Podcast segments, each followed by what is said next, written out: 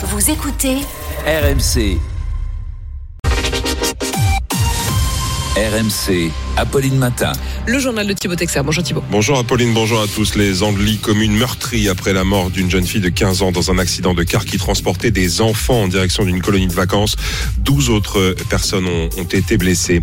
La colère des taxis ne retombe pas opposée à la nouvelle tarification du transport sanitaire. Des milliers de chauffeurs ont prévu de se rassembler dans plusieurs villes ce matin pour des opérations escargot. Il pourrait être jusqu'à 2000 sur le périphérique parisien. Et puis la fin du salon de l'agriculture hier n'a pas mis fin à la colère. Il y aura encore des actions sur le terrain, précise le président de la FNSEA dans le viseur des agriculteurs, la grande distribution. L'émotion très vive aux Andelys. Petit village normand, endeuillé par la mort d'une jeune adolescente de 15 ans décédée dans l'accident de car sur l'autoroute A6 dans la nuit de samedi à dimanche.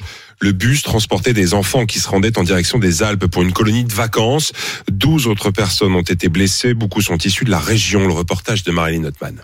Dès que les portes du van s'ouvrent, trois victimes en sortent, encore sonnées. L'une d'elles, le bras en écharpe, s'empresse d'aller enlacer ses proches. Mais toutes ne sont pas encore revenues car toujours à l'hôpital. C'est le cas de la maman de Mathieu, grièvement blessée. Ma mère, ça fait plus de 30 ans qu'elle encadre la colo. Moi, j'ai vu le bus se garer là. On se dit au revoir, euh, elle part. Et de se dire que j'aurais pu perdre aussi ma maman. Mais je pense beaucoup plus à la famille. La petite fille qui est décédée, 15 ans, c'est jeune. Pour ceux qui restent, c'est euh, terrible.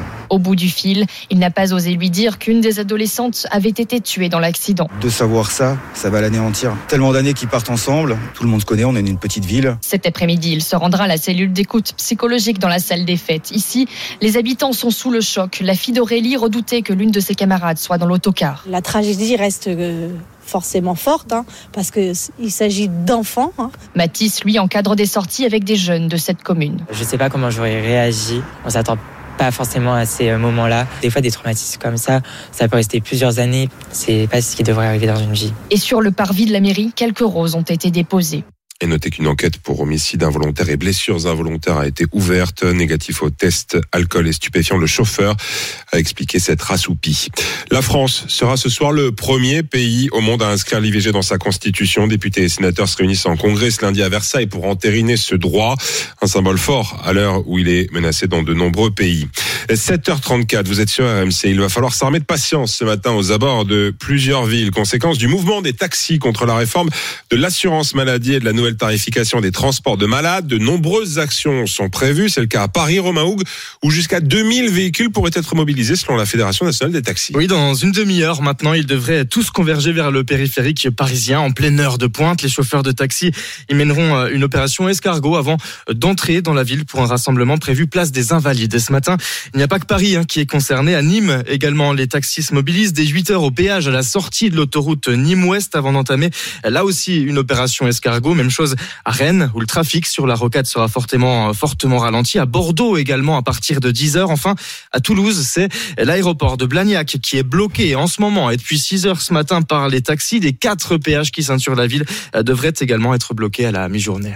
Les précisions de Romain Houg en direct ce matin pour RMC. À l'inverse, ça roule bien sur l'A60 de l'autoroute entre Bordeaux et Toulouse, rouverte à la circulation dans les deux sens après la levée des blocages par les agriculteurs qui campaient sur place depuis une quinzaine de jours. Fin des blocages qui coïncident avec la fin du salon de l'agriculture hier, édition marquée par une légère baisse de fréquentation, 2% par rapport à l'an dernier.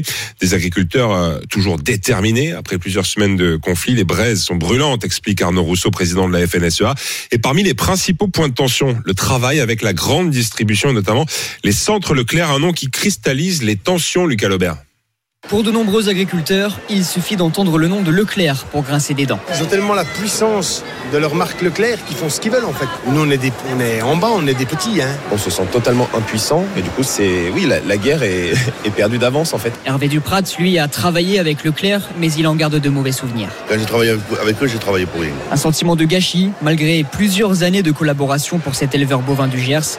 Leclerc mettait une pression constante pour faire baisser ses marges.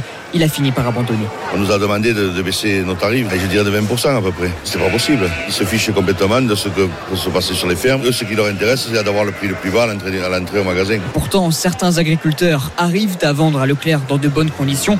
Laurent Saint-Aubin, par exemple, producteur de viande. Nous, c'était euh, une production de niche que l'on a essayé de mettre en place et euh, on a eu un retour positif. C'est donnant-donnant. Il a une image locale et de qualité. En contrepartie, nous, on a une, une rémunération meilleure sur nos bêtes. Ce n'est pas une généralité.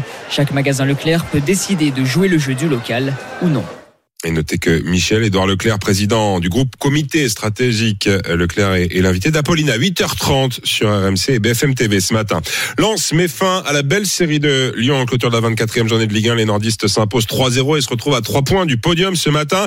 Brest l'emporte 1-0 face au Havre et reste dauphin du PSG. Les Parisiens, désormais tournés vers la Ligue des Champions, huitième de finale retour demain à San-Sébastien face à la Real Sociedad. Match tout particulier pour Luis Enrique, l'entraîneur du club de la capitale et ancien sélectionneur de l'Espagne de retour au pays après l'échec de la Coupe du Monde 2022. Valentin Jamin. Oui, ce mondial a abîmé son image. Les supporters de la Real Sociedad sont mi-critiques, mi-détachés. Il a la tête dure, il est sûr de lui. Je le trouve un peu arrogant, parfois froid. La fin avec la sélection a été dure. On ne sait pas ce qu'il s'est passé, mais ça reste un bon coach. L'entraîneur divise, biberonné à l'école barcelonaise, il a tout gagné et impressionné avec le Barça, mais son style et son attitude en lassent certains au pays. Entêté, il aime asseoir son autorité, selon Miguel Ángel Lara, journaliste pour le titre Marca. Ici, on dit qu'il est courageux, parfois jusqu'au suicide. Il joue toujours pareil, que ce soit contre une équipe de 4 division ou contre Madrid. Il ne veut pas s'adapter et il a du mal avec les critiques. Et avec son management, les stars s'assoient parfois sur le banc, comme Lionel Messi à Barcelone et comme Kylian Mbappé ces dernières semaines. Il préfère une équipe sans grande star plutôt qu'une équipe avec une seule grosse star. Enrique s'explique peu. D'ailleurs, sa relation avec les médias espagnols est tendue et malgré cela, le directeur du football de la Real Sociedad, Roberto Olabe, l'admire. C'est un leader. Il sait mener des projets, motiver. Ce qu'il a fait ici, c'était extraordinaire. Luis Enrique est un grand coach. Un coach qui n'a gagné qu'une fois en quatre rencontres à San Sebastian. Real Sociedad PSG, c'est demain à 21h sur RMC à l'aller. Les Parisiens l'avaient emporté 2-0. Et puis les courses, c'est à quand? Et c'est à 13h55 sur RMC Découverte. Le 6, Iris des Roses, est le favori, la Dream Team RMC. L'outsider, c'est le 2, In Love with Chenu. Le 6 et le 2. C'était le journal de Thibaut Texer.